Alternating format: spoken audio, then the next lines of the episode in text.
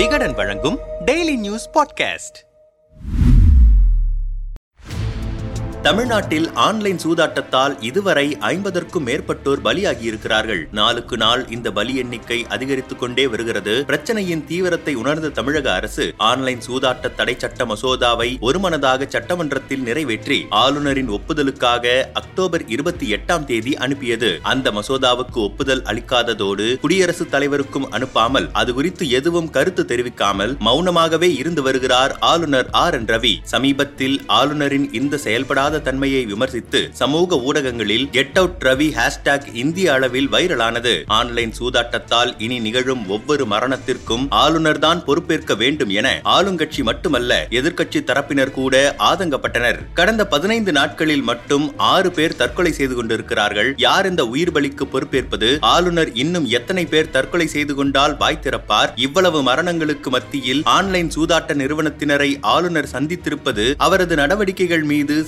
சந்தேகத்தை எழுப்புகின்றன என கொதிக்கிறார்கள் சமூக ஆர்வலர்கள். தனக்கு சம்பந்தமில்லாத விஷயங்களிலெல்லாம் வலிந்து சர்ச்சைக்குரிய கருத்துக்களை உதிர்த்து வரும் ஆளுநர் உயிர் பலி வாங்கிக் கொண்டிருக்கும் ஒரு விளையாட்டு தடைக்கான சட்ட மசோதாவை தன் கையில் வைத்துக்கொண்டு ஏன் இவ்வளவு கள்ள மௌனம் சாதிக்கிறார் என்ற எல்லோரின் கேள்வியோடு நாமும் களத்தில் இறங்கினோம். விருதுநகர் மாவட்டம் மம்சாபுரத்தைச் சேர்ந்த வினோத்குமார் டிசம்பர் பதினைந்தாம் தேதி தன் கல்லூரி ஹாஸ்டல் அறையில் தூக்கிட்டு தற்கொலை செய்து கொண்டார். போலீஸ் விசாரணையில் ஆன்லைன் ரம்மி விளையாட்டில் வினோத்குமார் பெருமளவு பணத்தை இழந்தது தெரிய வந்தது. ஒரு கட்டத்தில் லோன் ஆப் மூலமாகவும் கடன் பெற்று ஆடியிருக்கிறார் வினோத்குமார். வாங்கிய கடனை திருப்பிச் செலுத்த முடியாததால் அவர் தற்கொலை செய்திருக்கிறார். இதே போல கோவை உப்பிலிப்பாளையத்தைச் சேர்ந்த இன்ஜினியரான சங்கர் ஆன்லைன் ரம்மிக்கு அடிமையாகி தான் சேமித்து வைத்திருந்த மொத்த பணத்தையும் இழந்திருக்கிறார். பிறகு கடன் வாங்கி ஆடியவர் அதை திருப்பிக் கொடுக்க இயலாமல் கடந்த டிசம்பர் பனிரெண்டாம் தேதி தூக்கிட்டு தற்கொலை செய்து கொண்டார். அவரைப் போலவே தன் நண்பர்களிடம் கடன் வாங்கி ஆன்லைன் ரம்மி விளையாடிய பொள்ளாச்சி இளைஞர் சல்மானும் கடந்த டிசம்பர் எட்டாம் தேதி தூக்கிட்டு தற்கொலை செய்து கொண்டார். இவர்கள் அனைவருமே முப்பது வயதிற்கும் கீழ் உள்ளவர்கள்தான் இந்த சம்பவங்கள் அனைத்தும் கடந்த ஒரு வாரத்தில் நடந்தவை. போலீஸ் பார்வைக்கு வராத தற்கொலை முயற்சிகள் வன்முறைகள் இழப்புகள் பிரிந்த குடும்பங்களின் எண்ணிக்கை ஏராளம்.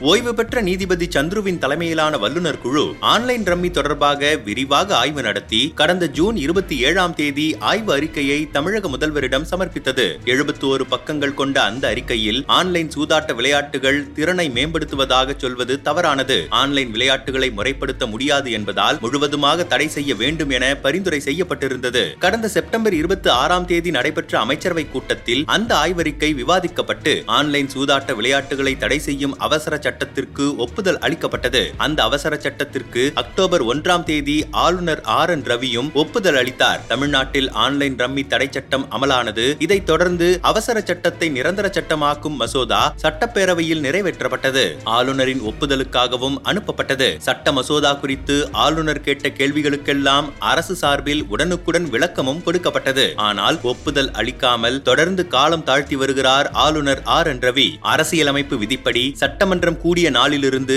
ஆறு வாரத்திற்குள் அவசர சட்டத்தை நிரந்தர சட்டமாக்க வேண்டும். இல்லை என்றால் அவசர சட்டம் காலாவதியாகிவிடும். தமிழ்நாடு அரசு அனுப்பிய ஆன்லைன் சூதாட்ட தடை மற்றும் ஆன்லைன் விளையாட்டுகள் ஒழுங்குமுறை மசோதாவுக்கு கடைசி வரை கவர்னர் ஒப்புதல் அளிக்காததால் நவம்பர் இருபத்தி ஏழாம் தேதியோடு அவசர சட்டம் காலாவதியாகிவிட்டது.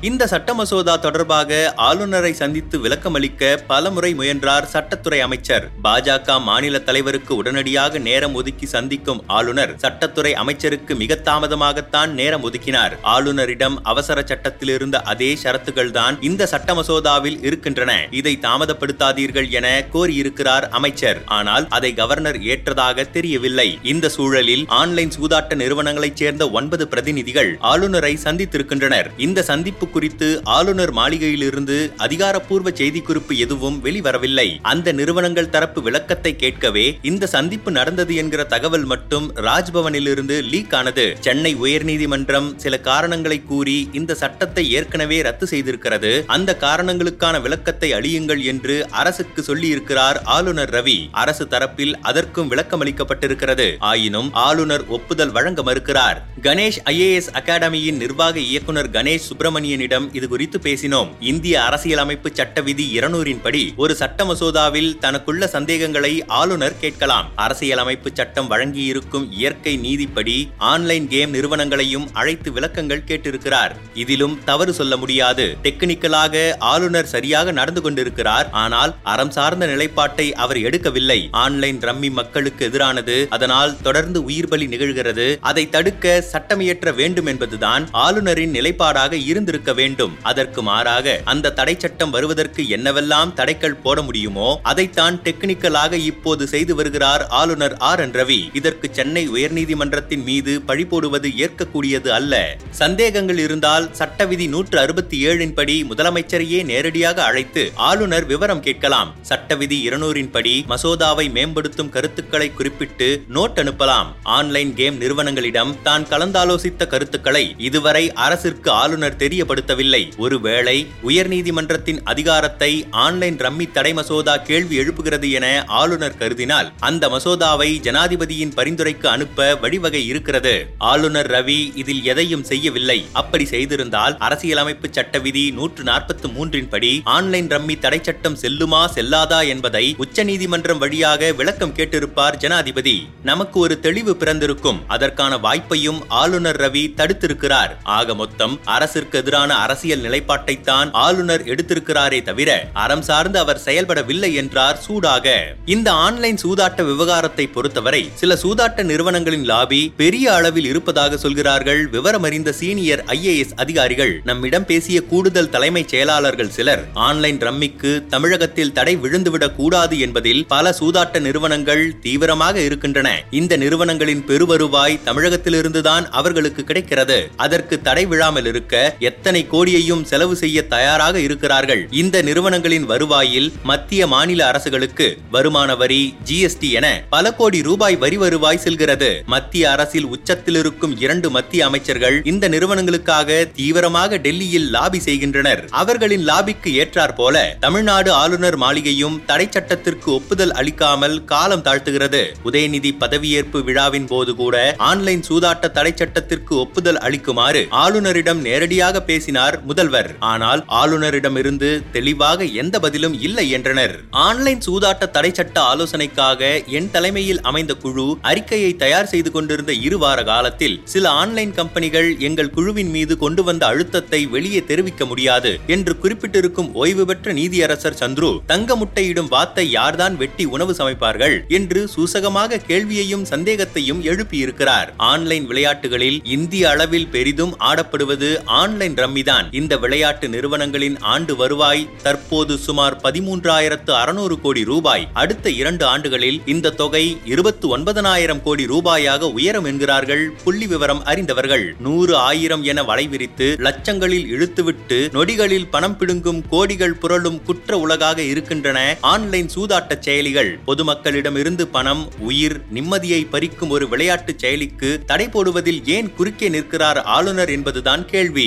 ஆன்லைன் சூதாட்டத்தால் நாள்தோறும் உயிர்கள் பலியாகி கொண்டிருக்கின்றன குடும்பங்கள் சிதைந்து கொண்டிருக்கின்றன எதிர்கால இளைஞர்களின் பெரும் உளநோயாக மாறிக்கொண்டிருக்கிறது இந்த விளையாட்டு. ஆனால் மக்கள் மீதும் அக்கறையின்றி மக்களால் தேர்ந்தெடுக்கப்பட்ட அரசின் சட்ட மசோதா மீதும் மதிப்பின்றி மசோதா தன் கைக்கு வந்து இரண்டு மாதங்கள் ஆன நிலையிலும் தனக்குள்ள அரசியலமைப்பு சட்ட உரிமையை வைத்துக்கொண்டு கேம் ஆடுகிறார் ஆளுநர் ஆர் என் ரவி. இது இதுவும் ஒரு சூதாட்டம்தான். சூதாட்டக்காரர்களுக்கும் ஆளுநருக்கும் ஒரே வித்தியாசம்தான். சூதாடுபவர்கள் பணத்தை வைத்து ஆடுகிறார்கள் ஆனால் ஆளுநர் ஒரு படி மேலே சென்று உயிர்களை வைத்து சூதாடுகிறார் என்கிறார்கள் மக்கள். ஓர் ஆளுநர் சந்தேகம் கேட்கும் அளவிற்கு சட்டத்தை இயற்றியது திமுக அரசின் தவறு. இதில் ஆளுநரும் அரசும் ஒருவரை மாற்றி ஒருவர் குறை கூறுவதை விட்டுவிட்டு ஆன்லைன் சூதாட்ட தடையை விரைந்து கொண்டு வர வேண்டும். இன்பதுரை அதிமுக ஆன்லைன் சூதாட்டத்தை தடை செய்ய வேண்டும் என்பதுதான் ஆளுநர் உட்பட எங்கள் அனைவரின் விருப்பமும். இன்று வரை திமுகவை சேர்ந்த பலரும் தடை செய்யப்பட்ட லாட்டரி இரவு நேரங்களில் மது விற்பனை செய்து கொண்டிருக்கிறார்கள். இந்த ஆட்சி அமைந்த பிறகு மட்டுமே புதிதாக முன்னூறு கிளப்புகளுக்கு உரிமம் வழங்கப்பட்டிருக்கிறது. இவற்றையெல்லாம் கட்டுப்படுத்தும் திறன் திமுக அரசிற்கு கிடையாது. ஆன்லைன் சூதாட்ட விவகாரத்தில் அரசியல் விளம்பரத்திற்காக ஆளுநர் மீது பழி போடுகிறார்கள் திமுகவினர். நிர்மல்குமார் பாஜக அலுவலக குறிப்பில் இல்லாமல் ஆன்லைன் சூதாட்ட நிறுவனங்களைச் சேர்ந்த நிர்வாகிகளை சந்தித்து ஆளுநர் ஆலோசனையில் ஈடுபட்டிருக்கிறார். இது அரசியல் சாசனத்திற்கு முற்றிலும் எதிரானது. வட மாநிலங்களைச் சேர்ந்த இந்த ஆன்லைன் சூதாட்ட நிறுவனங்கள் அனைத்துமே ஒன்றிய பாஜக அரசிற்கு பெருமளவில் நன்கொடை வழங்கும் நிறுவனங்கள். மாநிலத்தில் இத்தனை உயிர்வலி நடந்தும் ஆளுநர் மௌனமாக இருப்பது சந்தேகமாக இருக்கிறது. காலதாமதம் செய்வதன் பின்னணியில் ஒன்றிய அரசின் அழுத்தம் இருக்குமோ என்ற கேள்வி எழுகிறது. இந்த விவகாரத்தில் அடிமை அதிமுகவும் கொள்ளைப்புறத்தில் நுழைய நினைக்கும் பாஜகவும் ராஜ்பவனுக்கு வேலை செய்யும் ஆட்களாக இருக்கிறார்கள். மக்களை பாதிக்கும் இந்த மசோதாவை இனியும் காலம் தாழ்த்தாமல் ஒப்புதல் வழங்க வேண்டியது ஆளுநரின் கடமை. ராஜீவ்காந்தி திமுக